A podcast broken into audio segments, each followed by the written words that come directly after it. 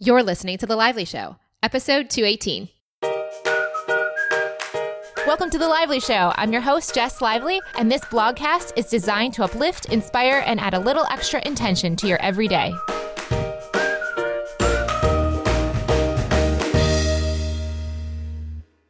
Welcome to the show, guys. Thank you so much, as always, for listening. Today's episode is sponsored by PrepDish.com. Shop once, prep once, and enjoy healthy, stress free meals all week. At the end of this episode, we'll be speaking with PrepDish founder Allison Schaaf about the service, and she has a special challenge that she's created for Lively Show listeners to help you get more into the flow in your life and meal preparation. Now let's move on to this episode. This episode is wrapping up our quantum living series, and it is the most downloaded episode so far of the new 2017 episodes with over 77,000 downloads. By the time you've listened to this, is probably around 79, 80,000 downloads. Can you believe that? That is a lot of people listening, probably more than once in many cases. I've actually seen a lot of comments about this episode in particular Brooke Castillo is a favorite guest on The Lively Show. She is the life coach and owner of the Life Coach School podcast and training program. You can check her out at thelifecoachschool.com. Brooke is my I don't know what to say. She's just one of my favorite people to talk to, especially here on the show. And you guys love hearing us chat as much as we love chatting. So, in this episode, we're covering a broad range of topics, including Abraham Hicks, Is My Intuition Named Joe? Losing weight, making money, and so much more. Let's go to the show. Brooke, thank you so much for coming on the show once again. Oh my gosh, you know, it's my pleasure anytime. I know. I just like emailing you and going, hey, want to come on the show? I'm like, yes, let's do it immediately. Okay. So I know it's been a while. So for those who are new to you, can you tell us quickly how you got to where you are? I've been in this industry a long time. When I first started in this industry, nobody even knew what a life coach was. Everyone asked me what sport I coached, and now it's just blown up. But I started as a weight coach and I did all of my initial practice as a weight coach. And then I created a format to manage the mind, which is the life coaching model, Self Coaching 101. And I had such a successful business, everybody kept asking me, Hey, can you teach me how to run a business? So then I decided to start the life coach school. So for the past, I think, five years now, we've had the life coach school where we train coaches to build their own businesses and be coaches out there in the world and add more high quality coaches to the industry. And I just recently have started doing what I call self coaching scholars, which is me working with clients again, which is super fun. I work with tons of coaches too, but to everything that I do on the podcast, on the Life Coach School podcast, we just apply it together. So we just get rowdy and have a good time. I know there's so many lively listeners that love your show as well. So for those that are new, hop over and check it out. I want to talk with you because I know you have been into law of attraction and Abraham Hicks stuff for far longer than I. We were just actually speaking about how you've been in that world for years and I'm rather new in the last year or so, but man, did I get into it when I got into it. So, can you tell us how you got into it and what you've used from any of that that has benefited you in your own life? Yeah. So I can't remember who exactly turned me on to Abraham, but I think it was right after I was introduced to Byron Katie. And I remember so much of what they taught. I feel like I incorporated about six different teachers in order to create my own model, and Abraham for sure was one of them. And I remember when I was writing, it's like, I think it's been almost 10 years now that I wrote that book, but I remember writing about Abraham in that book and being a little bit concerned. As we all are, when we're like they, she, he. you know, a non-physical entity. Stay with me, people. Stay with me, corporate America. We're gonna we're gonna get through this together. But I never really cared that much because I feel like even it, it doesn't matter you know, people would say, "Oh, it's so spooky." All of these, you know, this channeling and all all of that stuff. And I never thought so. I'm like, who cares where any information comes from as long as it helps you in your life. And so for me, I love that it's so spiritual and I love the way that it is communicated. And I love Esther. And I, you know what is so great? Let's just talk about this for a second. How you can totally tell when she's channeling and not channeling. Oh yeah, she's such a happy go lucky person when she's not in it and then she's such a different sharp crazy intellectual sassy. Yeah, her voice changes. I love it. I love it. So I started studying, started studying law of attraction. Everything they said made so much sense to me. Because I did a lot of work with weight, weight is very tied into our emotional life and repressing emotion and, and using food as a way to buffer emotion. So the way that they talk about emotion and tuning into emotion and kind of moving up the emotional ladder, all of those types of tools, the way that they spoke about them, I think had the most impact on me. And that's where I really started tuning in and paying attention. And, you know, I was on their subscription where I would get their um, CDs. Kind of back in the day. I think it was before we could even download them. Now everyone's on YouTube, hours and hours and hours and hours on YouTube. Oh, that's so great. And just listening to them over and over and over again. And I highly recommend everybody do that because I just think being in contact with that energy and having it filter into your brain for hours at a time, I know for sure profoundly changed my brain and, and changed me and how I approach the world because everything they talk about is about how life is supposed to be fun. We're supposed to have a good time. We're supposed to enjoy it. I think that I heard I must have heard that a thousand times. And I do think that, you know, you hear something enough times and, and they really do live it and believe it, Jerry and Esther. And so I think those were the most impactful things. And, and, just learning the law of attraction. I didn't know about the law of attraction and how vibration attracted. I had no idea about any of that. So I think that was another huge impact in my life. And the way that we set up the model and the way that I coach people really helps them understand that you know everything you do in your life is fueled by emotion and, vi- and emotion is vibration and so I think helping people I think I I think they really helped me um, find the words to clarify that as well. So what about you? Tell me why you're so turned on to them. Well, I found out about them in April last year, which, like you said, you're like, how did you just get into this now? Like, why is this so new for you? I think I maybe heard their name one or two other times in my life before, but I thought it was a person and a man and, you know, everything it's not. And never got into it until my friend Katie Dalebout of the Wellness Wonderland podcast at lunch just said, I like to listen to it on YouTube while I'm working sometimes. So it was just a small little comment. It wasn't like hitting me over the head. And I was just went home and, and looked looked it up on YouTube and then I immediately resonated because I've been talking and communicating with my intuition for seven years. And I ask a question and I get an answer. And I knew when I was watching her do this, I was like, oh, she's just able to access what I'm hearing from within my own intuition at a crazy level.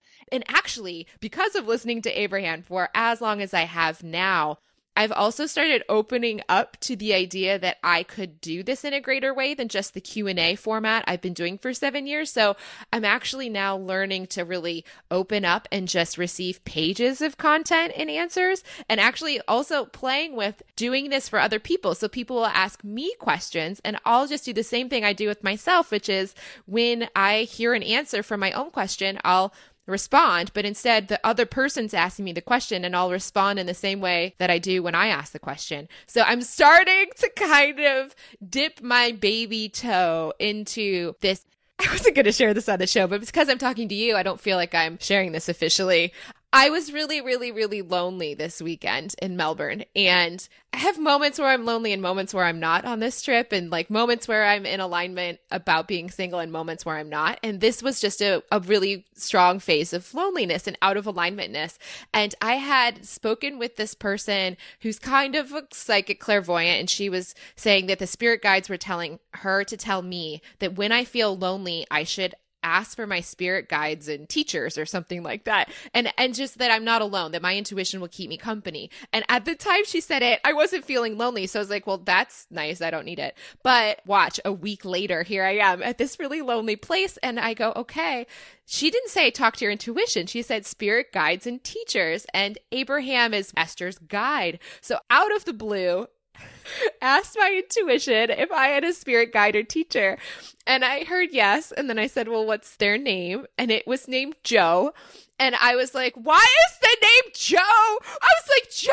I think of Joe is like, he's apparently like 56. And I was like, why is he 50? Wouldn't he be ageless? But I just imagine Joe as like this American and a bowling shirt that maybe semi overweight. I'm like, what is this? Is my, I mean, Ramtha, Abraham, all these amazing names. And I got Joe. Of course. Its name's Joe. I love it. And I was like, what? And so then I was like, wait, how do I know I didn't just make that up? And then I heard because you wouldn't have picked that name, would you? Was like, no. Oh my gosh, that is so fantastic. I love, love, love that. I was like, why isn't this a female? I was really excited. I was like, if I'm going to have a spirit guide, all of these women have spirit guides that are male names. Why can't I get like Evelyn or Lily or something like that? Instead, I got Joe. So there you go. I wasn't going to share that story anytime soon. I love it. So have you talked to Joe? Not really. I just got his name and then I I got scared. I don't know. It feels a little weird to me to have like a personality. It's so weird.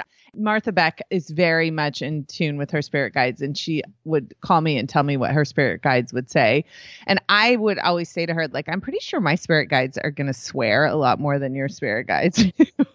But as you were talking, I thought about one of the most important things that I learned from Abraham that I think has been so life changing for me. And this may be general knowledge for most people, but the way that they explained it to me was so profound. I want to make sure I share it with you. The way that they talk about death, and for, there's two things that they talked about death, and I've lost a brother and I've lost my dad. And first of all, they say, What is it like when you die? And they said, All you hear is laughter. That was one of their quotes. And I was just like, Okay, that sounds amazing, right? Normally don't think about it that way.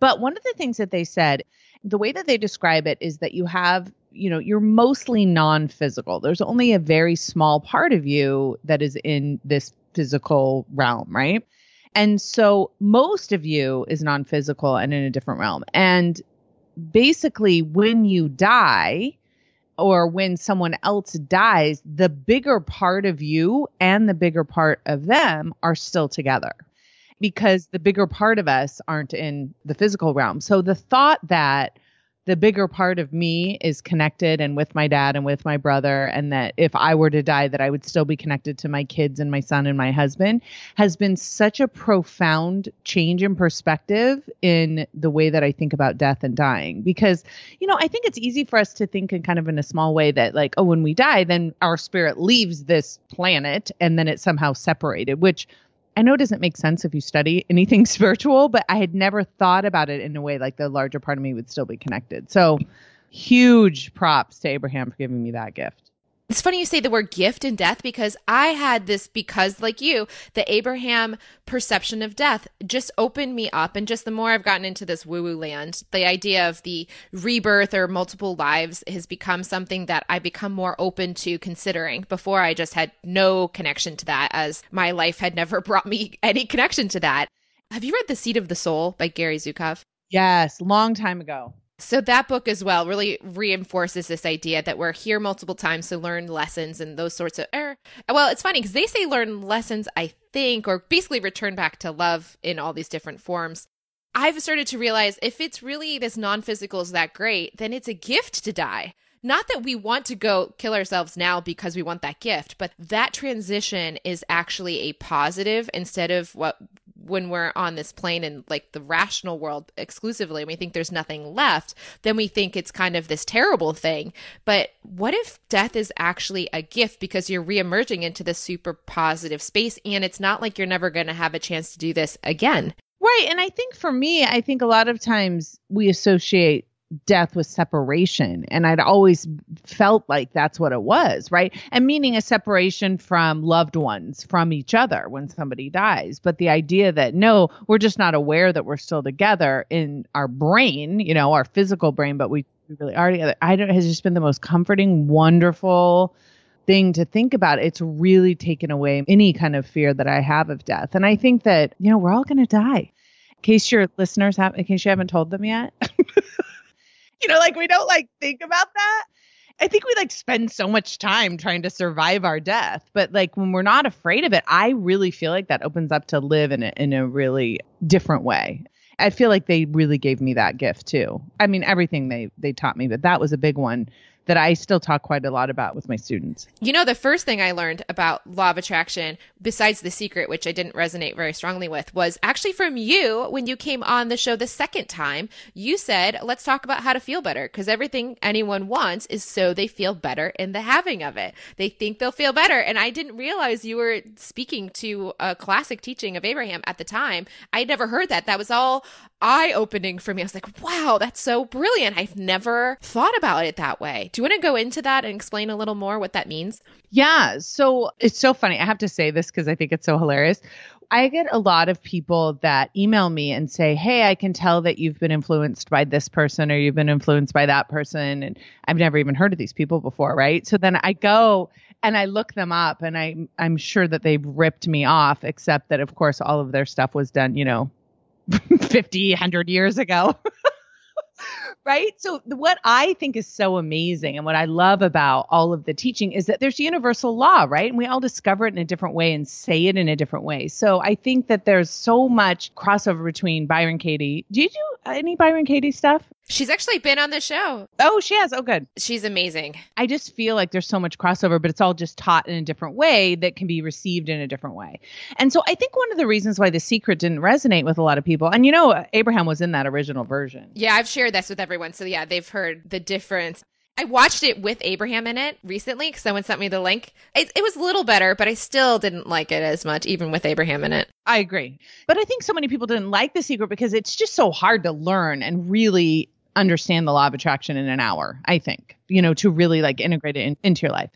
This whole idea that the way that we experience life, if you think about it, there's only two ways that we can really truly experience being alive, and that's through sensation and emotion. So, sensation is our direct experience with the world. That's like when we touch something, when we feel air on our skin, when we touch another person, when we feel hungry, when we feel cold, when we feel hot, right? All of that comes from our body and the direct experience of that.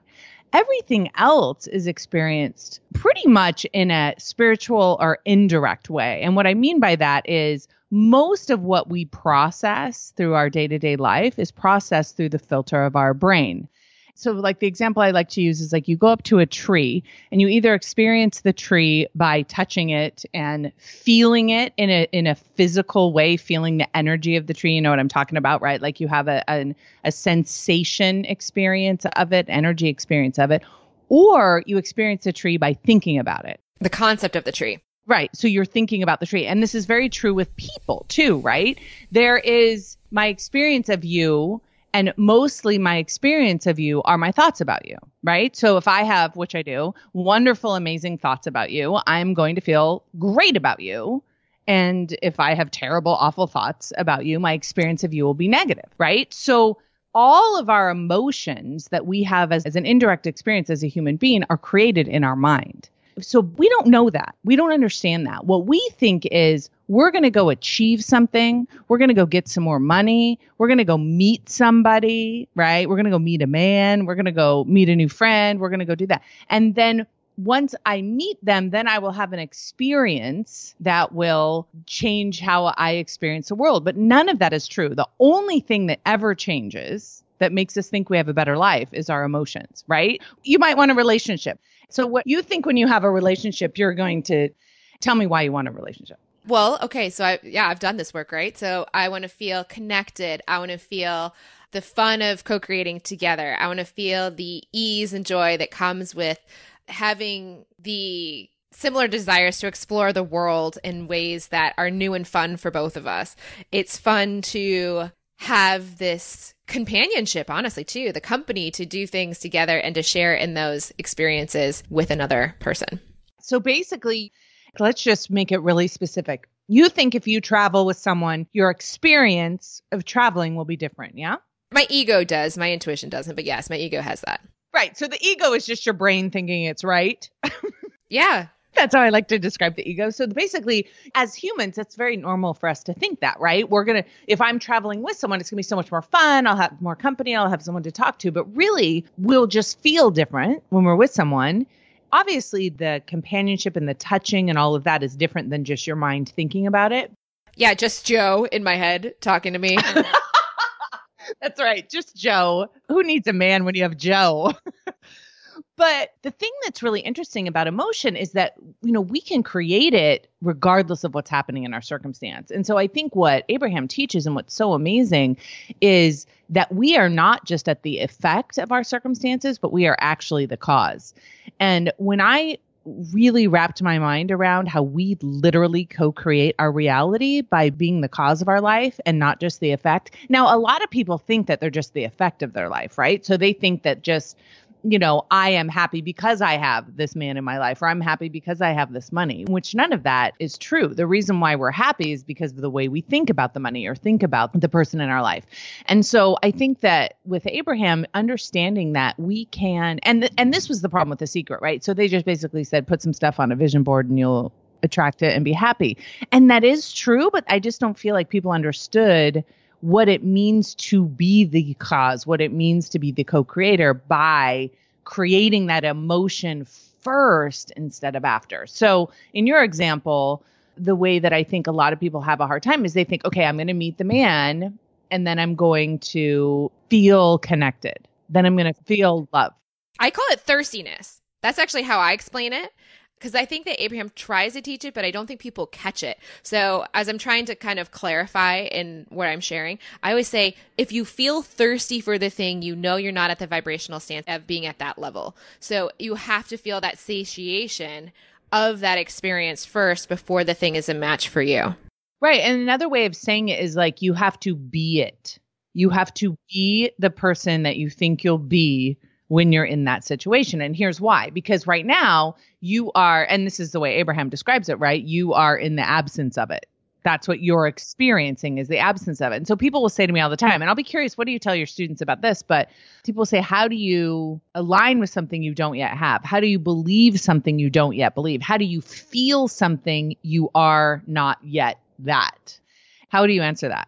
I actually did an episode recently talking about the partnership thing and how I've been doing that. So when I'm in alignment, like, so it's all about when I'm in alignment, dot dot dot right? So the alignments first but getting into that alignment i focus on being in love in the world. So i don't need one specific partner. A i've got like we said intuition spirits guides named joe or intuition that i get to talk to all day long that love me unconditionally and have that company for me.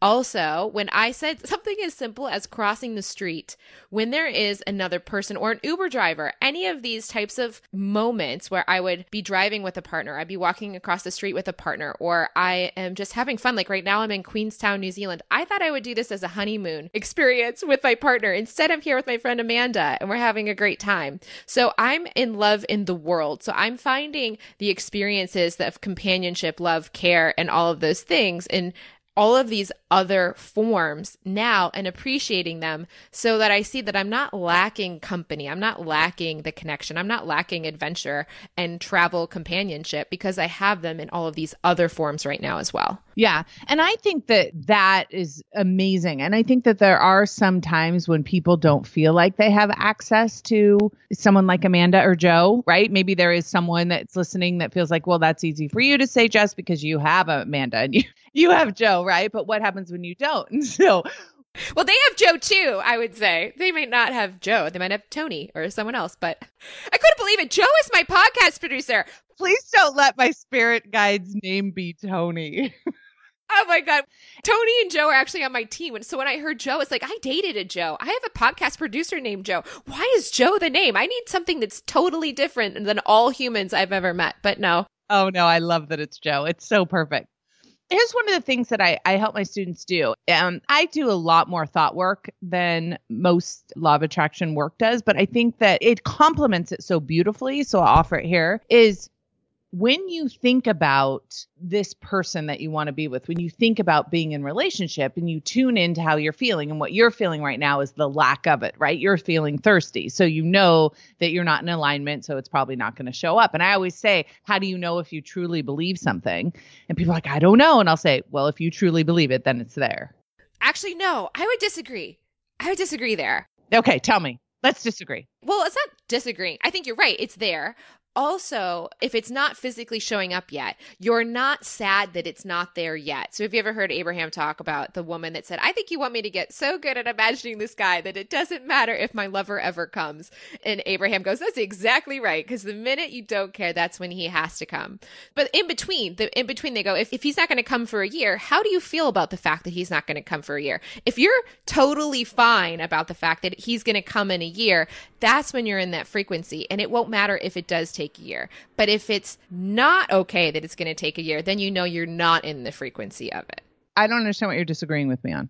Well, it sounded like you were saying that if you're in alignment, you'll know because you have the physical manifestation right now. And I was going to say, no, you don't have to have that yet. No, that's not what I said. But it's a really good distinction. So I'm glad that you said that.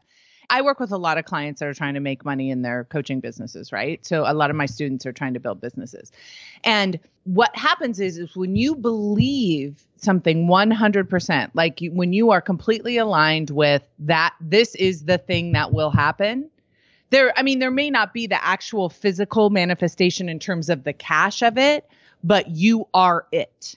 So here's the thing like if you think about like right now like the way that you described it is you're like i'm not in complete alignment with my man yet right? Well actually no now i'm doing a lot better. Oh you're not thirsty anymore is what you're saying? No no it was just that weekend that was really hard. Here's kind of how i like to describe it. So like for example if i have a client who or a student that's trying to build a business the way that i like to describe it is like once you're fully in alignment it's almost like you've ordered something from amazon and you know it's on its way. It may not actually be at your house yet, but it might as well be, right? It's kind of like if you plan a trip to Hawaii and you've already bought the tickets, you're 100% committed to the belief of you going there. Now, you aren't there yet. You haven't physically manifested it, but you might as well be because not only you know that you're going on the trip, but you're already imagining it and you're already being as if you're going to be on that trip. You know what I'm saying? It's like you're like you're visualizing yourself on the plane, you're visualizing yourself there, you totally believe it. It's as good as done.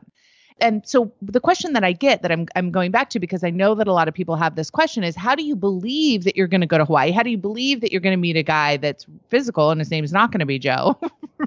right? How do I know that I'm going to manifest these things that I want to manifest in my life if I don't yet quite believe that I'm going to do that. And my way of getting in alignment, I think, might be different than yours. So it might be really interesting for us to talk about it because I like to do it cognitively and, and align my thinking in a way that creates that feeling for me. Is that what you do or you do something different? Well, yeah. So what do you do to think? What thoughts do you think? I'm sure everyone's asking. Brooke, what are you thinking? So basically, what happens is you say, okay, I believe that I'm going to make, you know, for a lot of my students, it's six figures in a coaching business. I mean, they, the idea of being able to do something they love for a living and serve the world and also, you know, be financially abundant while they're doing it is like the huge dream of theirs. And so, what I help them do is understand the only thing preventing you. I mean, how do you, how much do you love that Abraham says this? It's as easy to manifest a million dollars or a button I'm like, a button? I love it, love it, love it, right? If you think about this idea, why don't we believe it's easy to manifest a million dollars? Why do we think it's easier to manifest a button? What are all the thoughts preventing us from believing that we can manifest a million dollars? Now, there's a lot of people that think manifesting a million dollars is easy you know, these are humans just like us that have ideas about it. So here's where people get into trouble. And this is what I spend a lot of time working on. Immediately, if I say to someone, okay, you want to make a million dollars, they immediately want to go to how. Yeah. I will believe that I can make a million dollars as long as you tell me how to do that. And then as soon as I know how to do it, then I'll be able to believe in it. Well, what happens is uh, we can come up with a plan on how you're going to make a, let, us say $100,000. We can come up with a plan on how you're going to make $100,000 and you can believe that until the minute that plan falls apart, which it most surely will.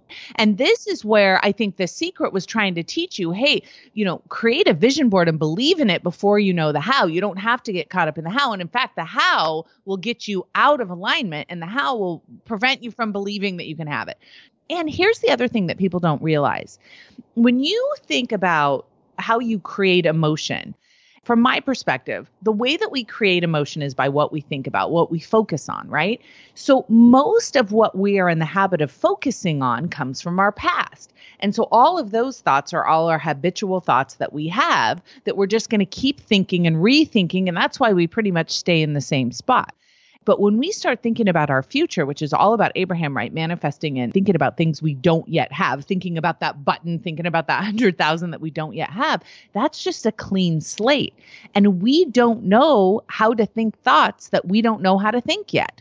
So, what we immediately want to do is have someone tell us how, so we know what thoughts to think, or we go to our past, which is a horrible idea, and try and find thoughts from our past to think. What we need to learn is the skill of how to think and believe something we don't yet think and believe.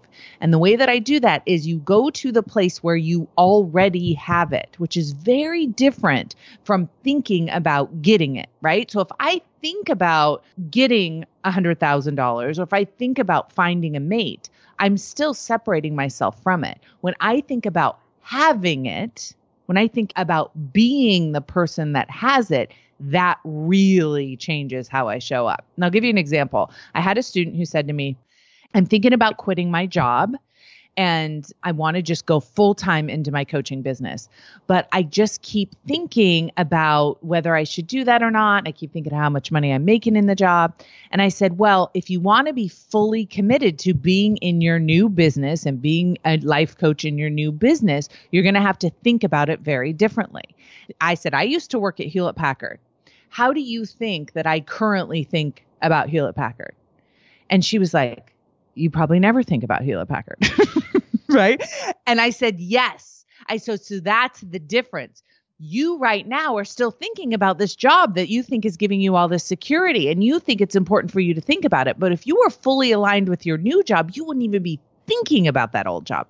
That's a difference. It's not like you're dreaming about it in a really positive way and that's alignment. That's not what alignment is. Mentally, cognitively, right? Cognitively is you are literally being that person that already has that. You are in your aligned mind. Now, people will say, well, you don't want to go in the future because then you're not in the present moment. And what I explain to them is that it's impossible to go into the future. Oh, you always are in the present moment. But when you're thinking about your future, you want to be thinking about your future in the present tense as if you're already being that.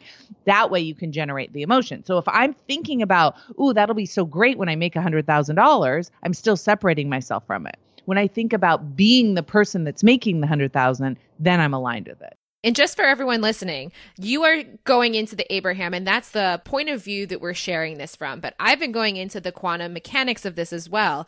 It works. So, this is like the double slit experiment is a very famous experiment. You'll see tons of YouTube videos. Just Google it if you want.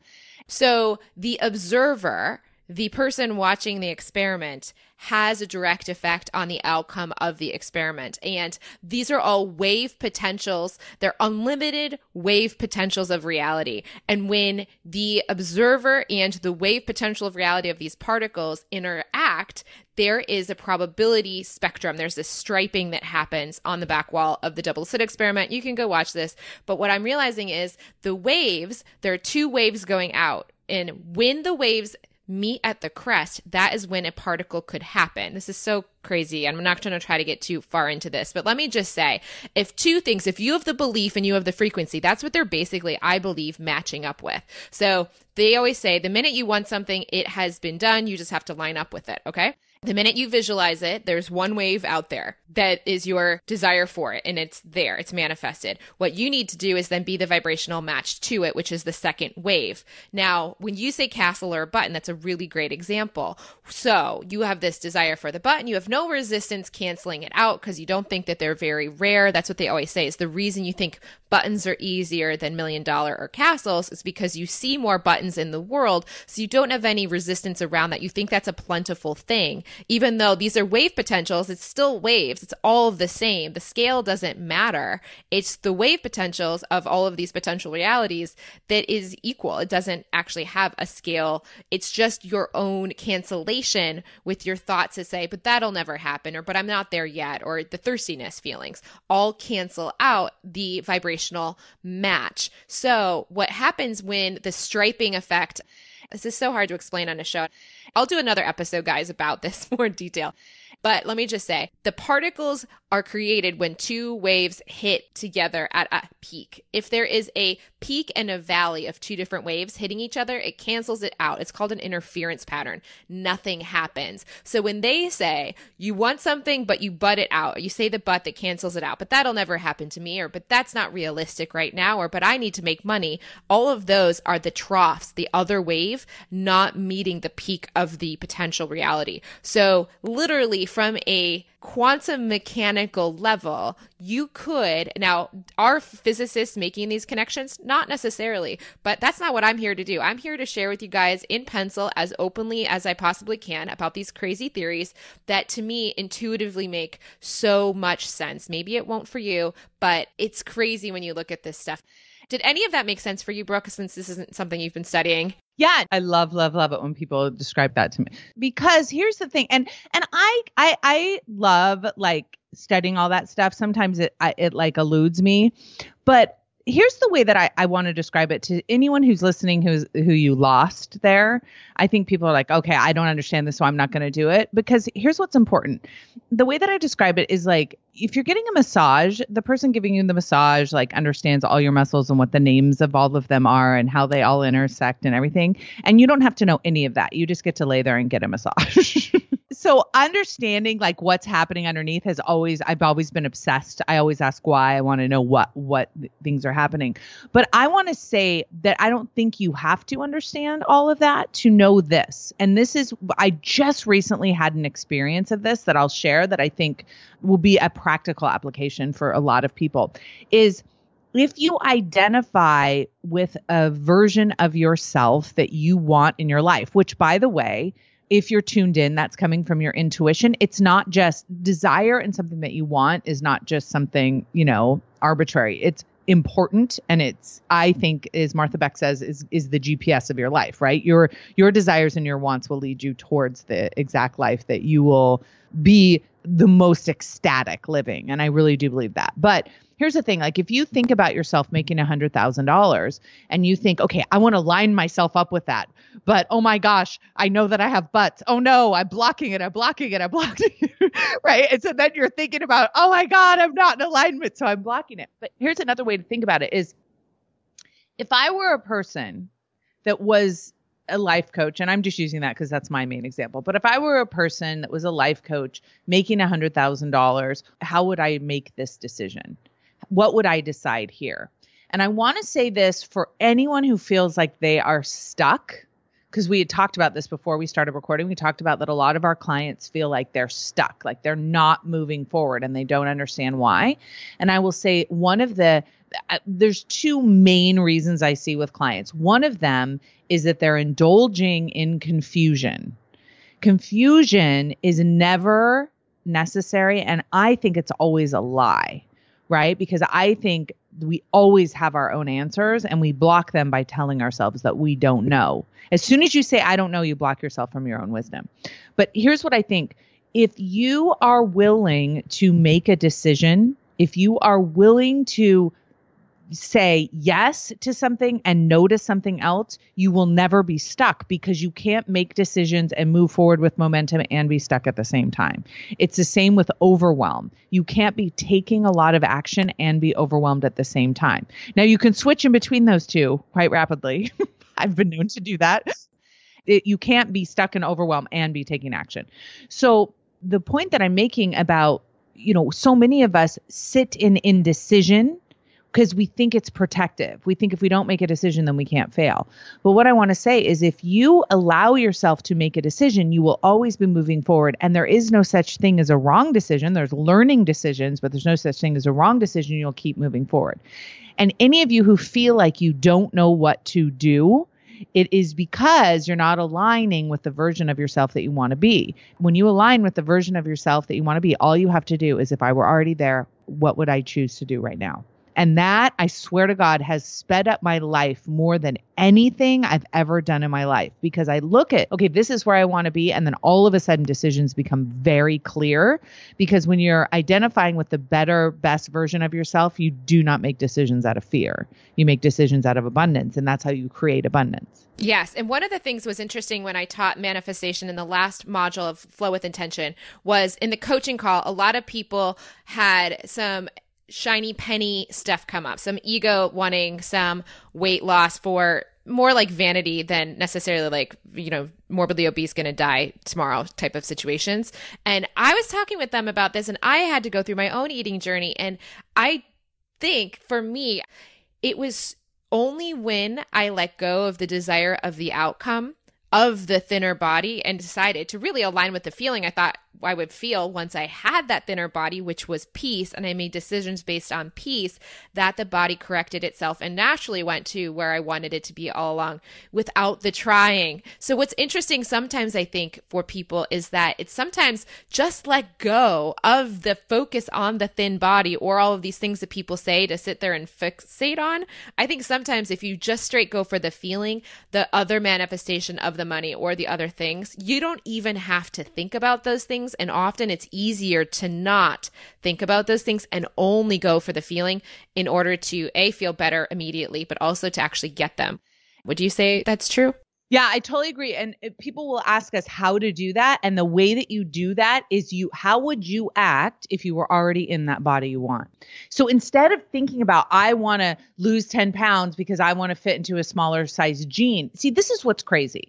When you think, okay, I'm 10 pounds overweight, and even if it is just for vanity reasons, right? I'm I'm aligned with you wanting to do that. it's fine with me. But here's the thing: like you you feel like you're 10 pounds overweight. What you do when you think you're 10 pounds overweight is you overeat. Yes. Isn't that crazy? So it's like when you're thinking, oh, I'm overweight, then you overeat. But when you think, I'm already at my goal weight, I'm already where I want to be, I'm already thin. I'm from that place, that's how you create that feeling that you're wanting anyway. And that's exactly why you don't overeat. It's so counterintuitive. And I think that is a skill to be able to be the person that you want to be before you've manifested the result. It's the only way it's possible, right? Yeah, I think less about food and my body the more aligned I am and the body is more in the form that I would have liked it to be in the first place. It's only when I'm out of it that I'm thinking about it and then thinking about food because I'm thinking about the body. It's when I'm thinking about it that it gets messed up. When I'm not thinking about it, that's when it flows effortlessly. But let's slow that down. I mean, this is so key for people to understand because I think people would say to you, well, you don't think about it anymore because you're already in the body you want to be in. That is not the case, you guys. That is not the situation. The reason why she's not thinking about it is not because she's already in the body she wants to be in the reason she's in the body she wants to be in is because she's not thinking about it. Yes. And for me, I had to go and you say, what do you think about instead? For me, it was peace. What I wanted when I was not in that place was like, why do I want this so much? Nine years of my life under and overweight. I wanted peace. And I realized when I was underweight, I was afraid of gaining weight. And when I was overweight, I was afraid I was never going to lose the weight. And I was like, all of this is not peaceful. Even no matter what the weight was on a 40 pound scale of like swing, it was never peaceful. And I was like, the ego sucks at this. And so I said, thank you very much for your trying to help.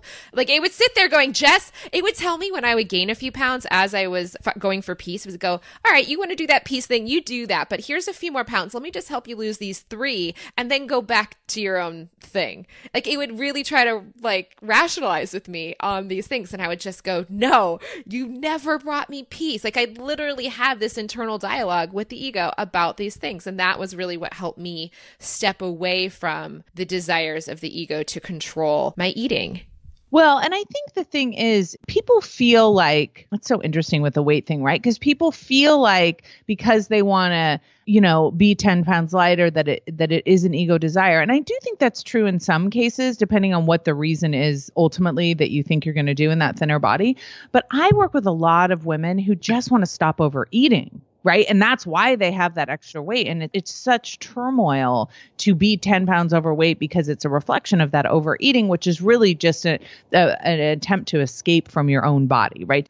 Because the body contains all the emotions. And if you don't know how to process and, and be present with your emotions, the, being able to overeat is an effective escape from that. For like four seconds. I mean, I've done that a lot. it's not very long. And then you feel terrible afterwards but I think that because it's it's what we've been trained to do and we found that you know we can escape that way, then we use that as a reason to beat ourselves up and make the whole thing just a completely vicious cycle against ourselves, right? And so I think that for so many people they just don't believe that it's possible that they can lose weight. And so they think the alternative and I think this is actually so important for people to know. They think the alternative is giving up. I'm just going to accept that I will be overweight and I have to learn how to love myself overweight. And what I think we're saying, and I want to make sure everybody hears, is we're not saying that. What we're saying is be the person that you think you would be if you were in that body that you think will bring you peace. Because as soon as you do that, you will realize, because I've had many people lose weight that are not at peace. Trust me. Yeah, I had lost weight successfully without peace as well, but I hated it. right, exactly. You're just constantly in a struggle. So you have to be the person that you think you'll be, right? Which is really feel the way you think that you'll feel, show up the way that you think that you would show up if you were in that body. And that is how you create it. That is alignment, right? Being in that space already. It's a challenging concept. I honestly, for me, I remember my mom saying, "Well, Jess, if you're not going to try, you're not going to like try to lose weight or whatever, then what if you just get heavier?" Because I just said, "I'm sick of this. I'm going to eat what my intuition tells me to eat until satisfied. I want peace. That's it done. And she goes, Well, what if you do that? What if you get heavier? And I was like, You know what? I am okay with that. I know I want peace more than I want that body because the peace is what I'm wanting all along. And I didn't know Abraham. I know none of this. I just knew I wanted peace. And because of that, I aligned with that ultimate feeling I wanted from the body, but without the objective of getting that body, the body became the body I had. So it's kind of like I do think that I would like to stress too, you don't have to even think about that end result to get there. It, your body will get to its natural set point if you follow intuitive eating. I don't know. I think that's true for some people. I think for other people, they're so out of touch. I mean, what intuitive eating means for so many people because they've always used food against themselves, right? So I think a lot of people, I mean, let's put it this way if you don't know how to eat intuitively, which a lot of people don't I had to teach myself. I mean, I didn't know how to do that. That wasn't a book back when I did this. I had to figure that out for myself. I had to simply pay attention to my body for the first time instead of my brain. And its signals of hunger was coming from my stomach, not my brain. Yeah, and then the only other thing I would add to that, if especially I don't know how many people you have that want to lose weight, the only thing that can really interfere with that is with, you know, really tuning into our hunger and really tuning into our fullness is and this is a whole nother Oprah. this is a whole nother lively show, right? but it's like the way that you know our food is is just it the way that it can you know affect our hormones and affect the natural progression of how your body gets hungry and full is the only other thing that can interfere with that. And so many of us are so jacked up with so many different foods because we're using sugar and flour and processed food to try and cope with our emotions. And and I, I think that there's so much to be said. I mean, just to come back to the Abraham thing, is just to be able to tune into your emotion to see if you're in and out of alignment. And I will tell you, nothing makes that harder than overeating and eating food that disconnects you from your body because you can't be tuning into your vibration if you're so full of foods that knock you out of any kind of connection with understanding that vibration. Have you noticed that? Yes. Oh, what a brilliant, brilliant thing. What you're saying. Okay, let me reflect back to you what I just connected as you were saying that. So you were just saying when you eat all these, I have goosebumps. When you eat all of these foods, it becomes very difficult for you to feel. And Abraham is teaching you to notice your feelings as a guide and indication of how aligned you are with your intuition or not. So when you're numbing out your feelings, you are numbing out your GPS system to tell you how to get to where you want to go. Yeah. Anything you could do. That's not even just food. It could be Netflix, that could be shopping. Anything that numbs you out is numbing you out from your guidance system. 100%. And here's the thing. Most of us don't know how to deal with what I would call negative emotion, right? you know the human experience includes a lot of negative emotion and the, and we try and deal with it because we think that something's gone terribly wrong when we're in negative emotion. But really it's such important information right? It's like it's basically as abraham would say return to the highlighted route. Return to the highlighted route. And we're not hearing that. We're too busy buffering that out i call any kind of escape from our emotion buffering so we could be on the wrong road going down the you know the complete wrong direction and we're not going to hear that return to the highlighted route because we're buffering it out. And that's why tuning in is so important. And you know, I just quit drinking. I don't think I, I don't know if I told you this, but I quit drinking alcohol altogether because it did the exact same thing as completely blocking me from any kind of guidance that I was having.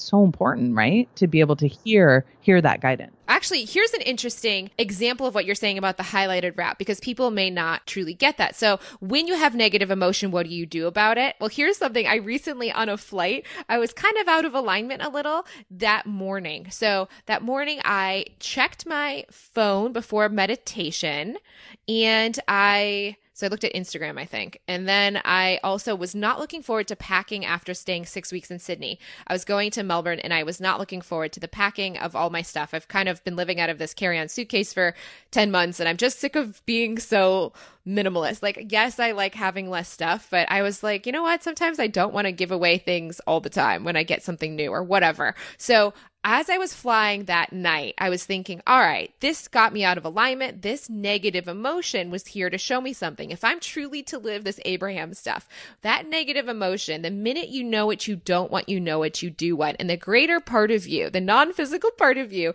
has already gotten up with what you do want. So then I thought, okay, I'm feeling negative because of those two things are probably what started this day going off in a direction that wasn't as aligned as I wanted. So then I said, all right, if that's true, where is the greater part of me around those subjects? And it was very clear at that point. The greater part of me was totally chilling in a happy, peaceful land around not checking anything before meditation. Like it just became crystal clear to me that until I have done something for myself, checking in with anyone else's external email or any type of content in the outer world is not where my inner being is at. It's not there.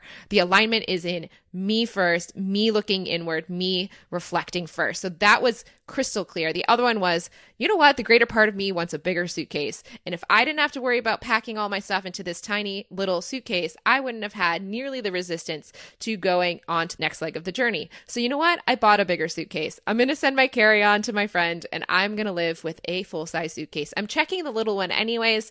It's only between moving between places that I even need to worry about this. So you know what? That's where my inner being was. And the minute I made those two shifts, my whole outlook changed. I was able to finally live at the frequency of where my inner being was on the physical world.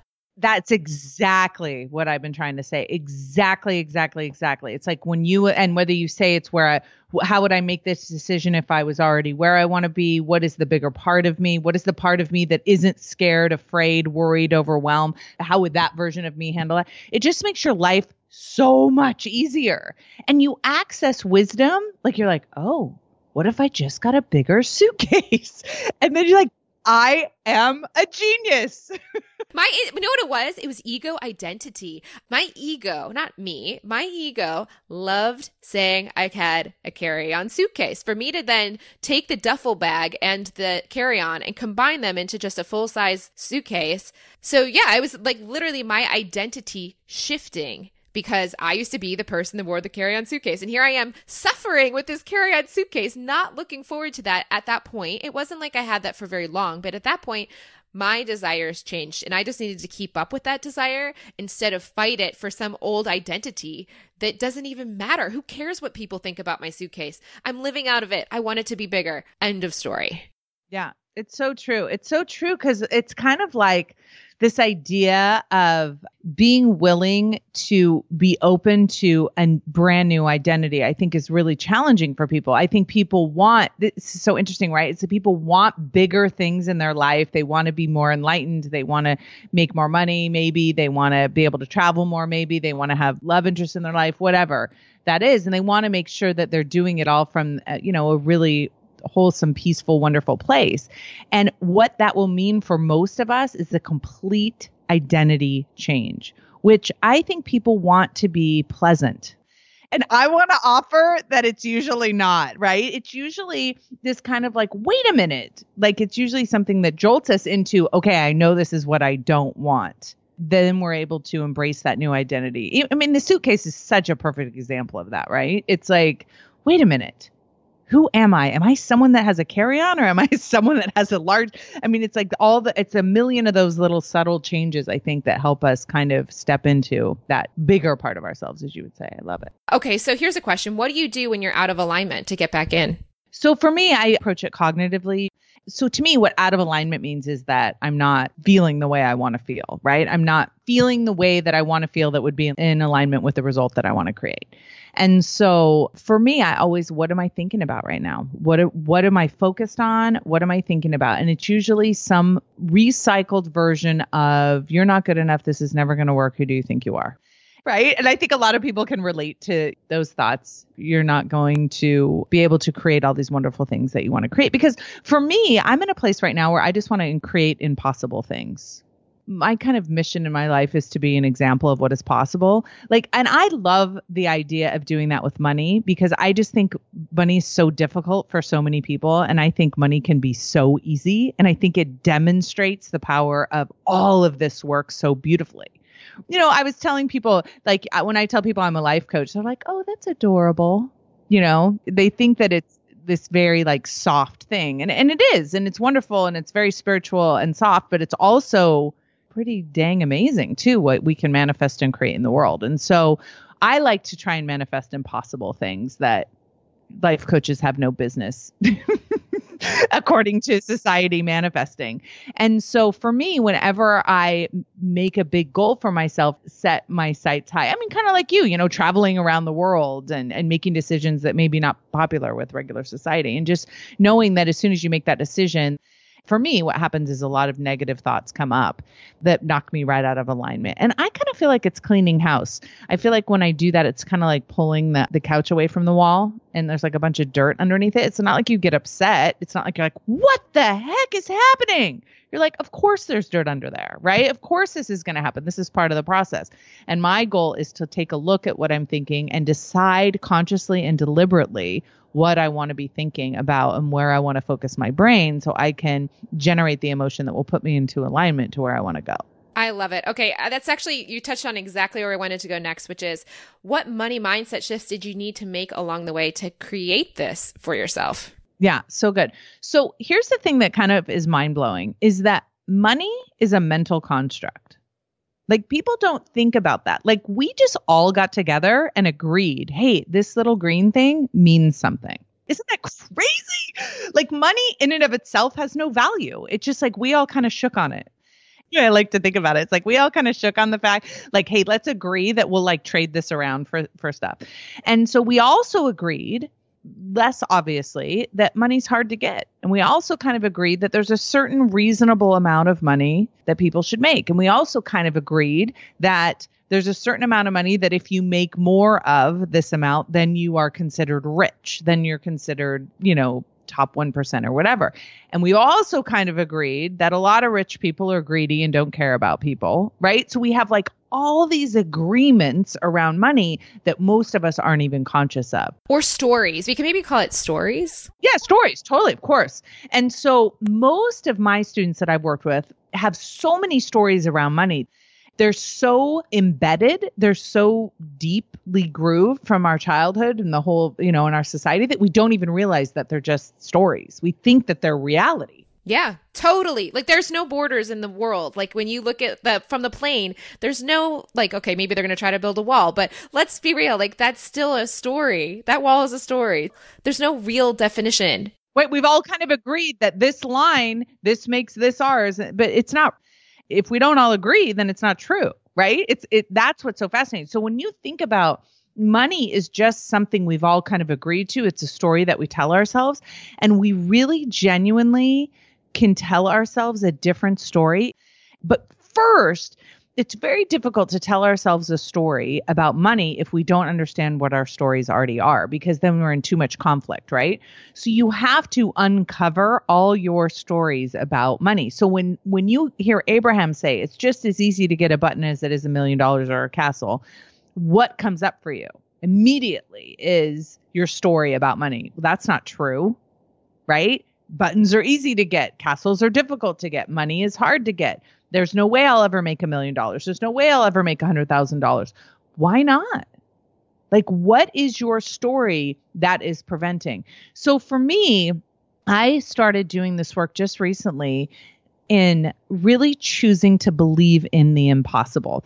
And I let myself use the word impossible because it keeps my brain happy enough that it'll let me go there. Can you go further? Yeah, why impossible? So if I say to my brain, hey, let's make $15 million, my brain's like, no. but if I say to my brain, right, and I need my brain to focus, you know, it's like this whole idea of deliberate thinking. I need my brain to be deliberately thinking about things that will serve me. But if I say to my brain, hey, let's make $15 million, that will be impossible. Let's try and do something impossible. Then all of a sudden I'm like, wow, can you do something impossible? Because and, and this is the way I convince my brain to accept it, is that everything that's ever been created in the world was at one point impossible. True. Everything that's ever been created, manifested out of nothing, started off as impossible. And so in my world, everything that I haven't already done, my brain is going to tell me that unless I can build on my past, my brain will tell me that it's impossible. Now, my brain is well intended. It just wants to keep me safe. I get it. It's survi- it's based on survival. But I need to work with it in order to create a mindset that will allow my brain to settle on it for long enough that I can actually create it. And I will tell you, that is some powerful stuff. That is a powerful way to think about because even my clients that want to lose weight that have like 100 pounds to lose if i allow them to accept that they believe right now that it's impossible, they'll spend more time thinking about it versus just having the brain go, nope, nope, don't even go there. It's never going to happen. By saying it's impossible, what's happening? Okay. So, like, for example, if somebody said, you know, let's say 100 years ago, someone said, started talking about the iPhone, immediately someone's going to be like, yeah, that's never going to happen. the reason why we don't think we can create it is because we don't know the how. And when we don't know the how, that's how we define something as impossible. That's not possible to do because we don't know the how to do it, right?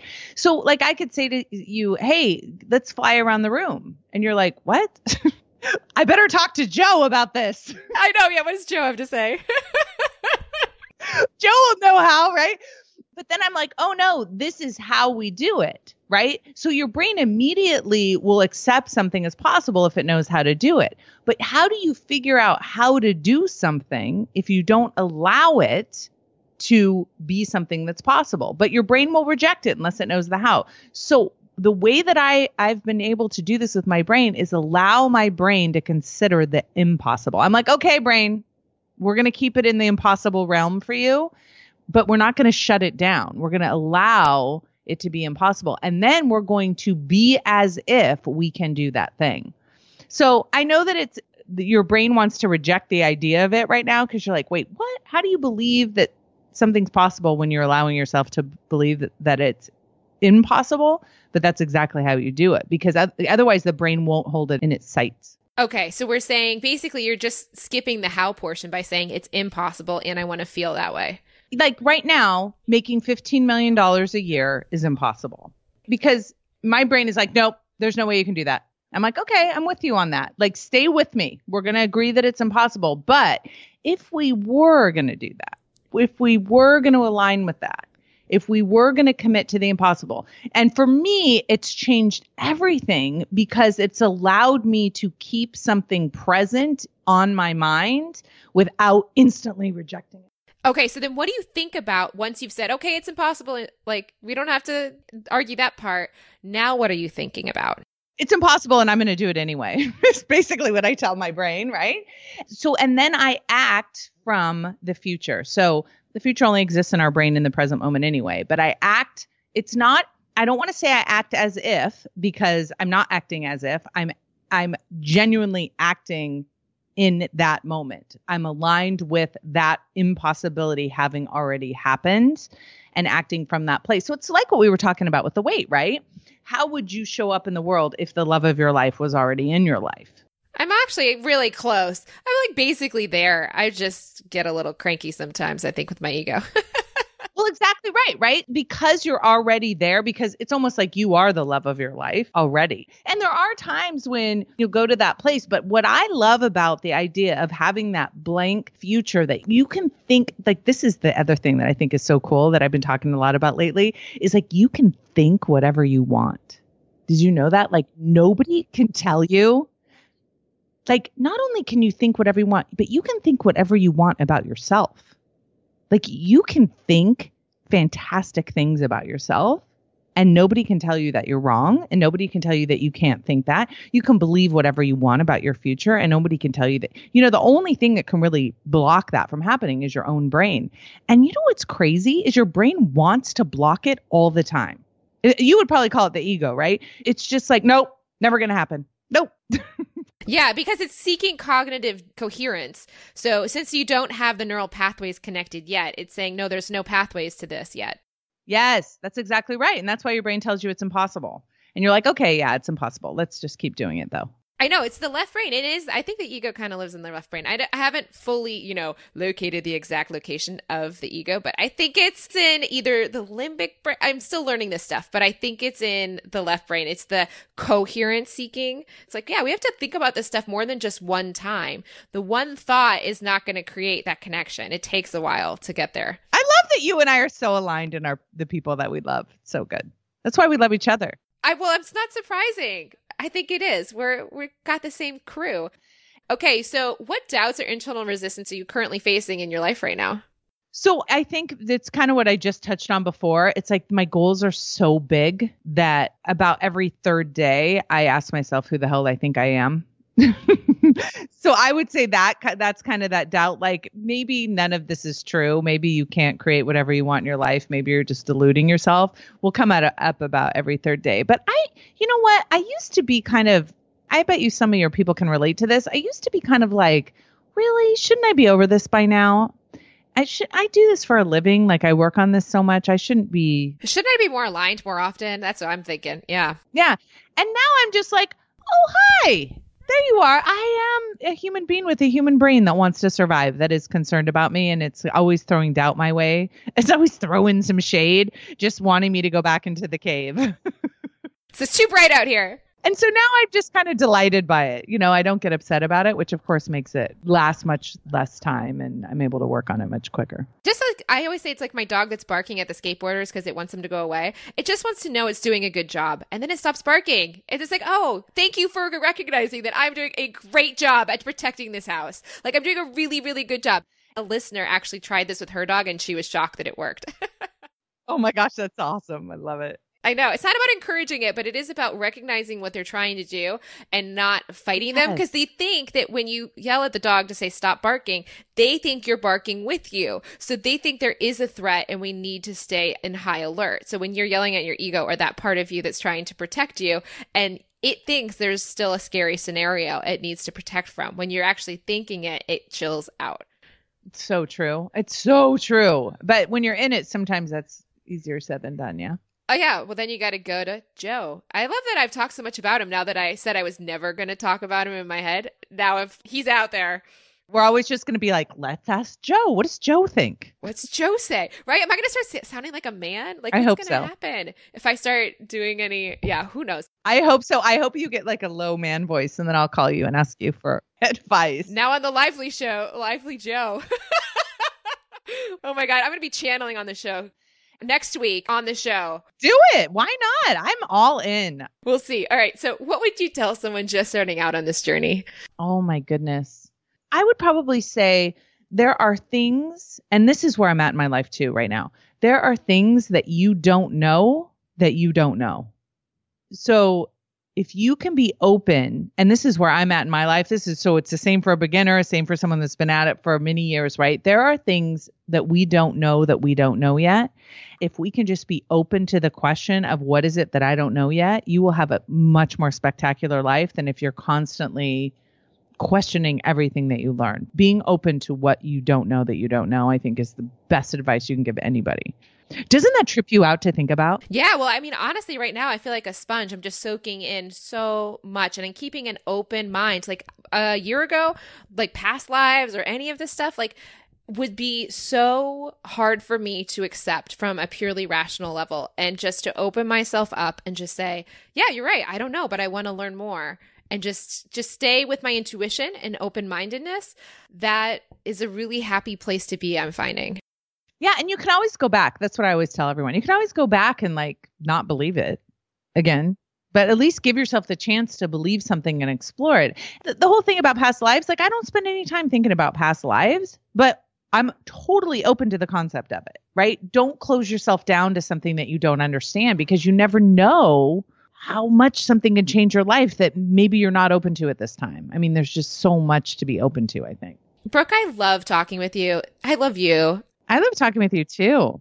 Is it over already? I know it is, but we can have you come on again. Maybe we could just make this a regular chit chat session. I love where your head's at. I love where you're going. I want to hear all about it. Keep me updated. Okay. Thank you for coming on the show. Absolutely. Anytime. And there you have it. Thank you so much for listening. And Brooke, thank you again for coming on the show. If you want to send Brooke a message, you can do so over on Twitter at Brooke Castillo. Or if you want to find her on Instagram, she's at Life Coach School. And if you want to find me on Instagram, Snapchat, which I do sometimes use, or Twitter, you can find me over at Jess C as in Castillo Lively. For show notes for today's episode, head over to jesslively.com slash quantum Brooke Castillo. And before I share where I'm headed to next, let's talk with Prep Dish founder Allison Schaaf about today's sponsor, prepdish.com. Allison, thanks so much for coming on the show again. Thanks for having me, Jess. Let's talk a little bit about yourself for those who have not heard about you or Prep Dish before. Sure. I have a company called Prep Dish. It's a meal planning website that provides grocery lists and instructions for prepping meals ahead of time. I'm married to my husband, Brooke, and we've also been doing a lot of traveling, and we love listening to your podcast and hearing about all of your travels as well. Where are you speaking to us from now? Currently, we are in Hawaii. My sister moved here, so that gave us a good excuse to come out here for a few weeks. That's fantastic. So, when it comes to Prep Dish, what inspired you to start it and how does it work? So, you know, with my work as a personal chef, I was working with clients one on one, and I had this system of, you know, prepping their meals ahead of time. And when I went to expand that business, it just made sense to in order to reach more people, I was like, well, I have this great system that I could share with everyone. And so, so that's what I did. You know, I wrote down all of my recipes and the whole prep day process. Having an organized grocery list is so important, you know, when you go into the store. So I put all of that together into meal plans and have been selling those online for four or five years now. It's such an easy thing for people. And I know from all the listeners that we've had that are users of the product that have come on the show, People say that they get in better shape because you make really healthy meal plans with paleo and the gluten free options as well. And it even works for Whole 30, right? Yeah, yeah. So we've started making sure they're Whole 30 compliant or on some of them that they can, you know, be adjusted for that. And it really does help because, you know, when it's the food's in the fridge and it's not a temptation, it's you don't even think about the fact they're eating healthy because they're just tasty meals, really. Yeah, and they're saving tons of time as well. I've heard people say that. And they buy less groceries because they're not having things go bad. They know that when they go and purchase, they know they're going to use everything that they've put in their cart, which I don't know, back when I had a grocery list, that was not always the case for me in my life before. Yeah, it's, it's an efficient way of, of doing it. And I, I always kick myself when I don't go into the store with one of my prep dish grocery lists. okay, so you have a challenge right now, and this is new. We've never talked about a challenge through Prep Dish. So, can you tell us what the challenge is and how it works? Yeah, so it's a 21 day meal prep challenge. It's a little bit different than the regular meal plans in that it's uh, three meals a day, seven days a week. So it's really getting you onboarded onto meal prep, like all in. And there's a lot of added support and accountability. There's also a lot of excitement because everyone's doing it together, and we have a, a Facebook group page and just really perfect for someone who's always thought like gosh i wish i could get into this meal prep thing but i've never had a chance to do it. That's awesome. And it's just for three weeks like it's just the perfect time to start a habit. And i know this is also aligned with flow. How is that the case? Well the way i look at it is when i go throughout my week I try and always do the meal prep thing. I sometimes don't. And on those weeks when I don't, I feel like I'm getting to lunch and I'm like, ah, what am I going to eat? And I'm stumbling. And that kind of takes, that takes you out of flow, right? So if my fridge on Saturday, if I do my meal prep, my fridge is filled with all of my meals. And then, you know, throughout the week, all I have to do is open up the fridge and pull it out and I know what I'm going to eat. And that just helps me to flow. And there's a lot of ease to that because I'm not scrambling or stumbling at all when it comes to mealtime. And if you think about it, you know, that's 21 meals a week is a lot. So that's a lot of stumbling if you don't know what you're going to be eating. That's a lot of ease if you have it already taken care of. So, for the special offer for this challenge for Lively Show listeners, where do they go to get this and give it a try? go to prepdish.com slash lively. All right, so prepdish.com slash lively is how you can give yourself the 21 day challenge, get all of those meal plans. Obviously, you don't even have to do it the challenge time frame that you're doing it in. You can just get it and then try it at your own convenience as well, correct? Yeah, so it's during the specific days. So it starts on June 3rd. So you don't have to follow the exact days, but we do have it set up to where they do it on the days so everyone's kind of doing it together. And as a group, there's a lot of excitement around that. Perfect. Allison, thank you so much for coming on the show today. Thank you so much for having me, Jess. And now for where I'm headed to next, I'm not sure. Maybe more Ibiza, maybe moving on to Barcelona, London, Lisbon. I don't know. If you want to find out where I'm at at this point, please go to Instagram for updates. I'll be sharing there. And until next week, when season four of The Lively Show begins, may something wonderful happen to you today.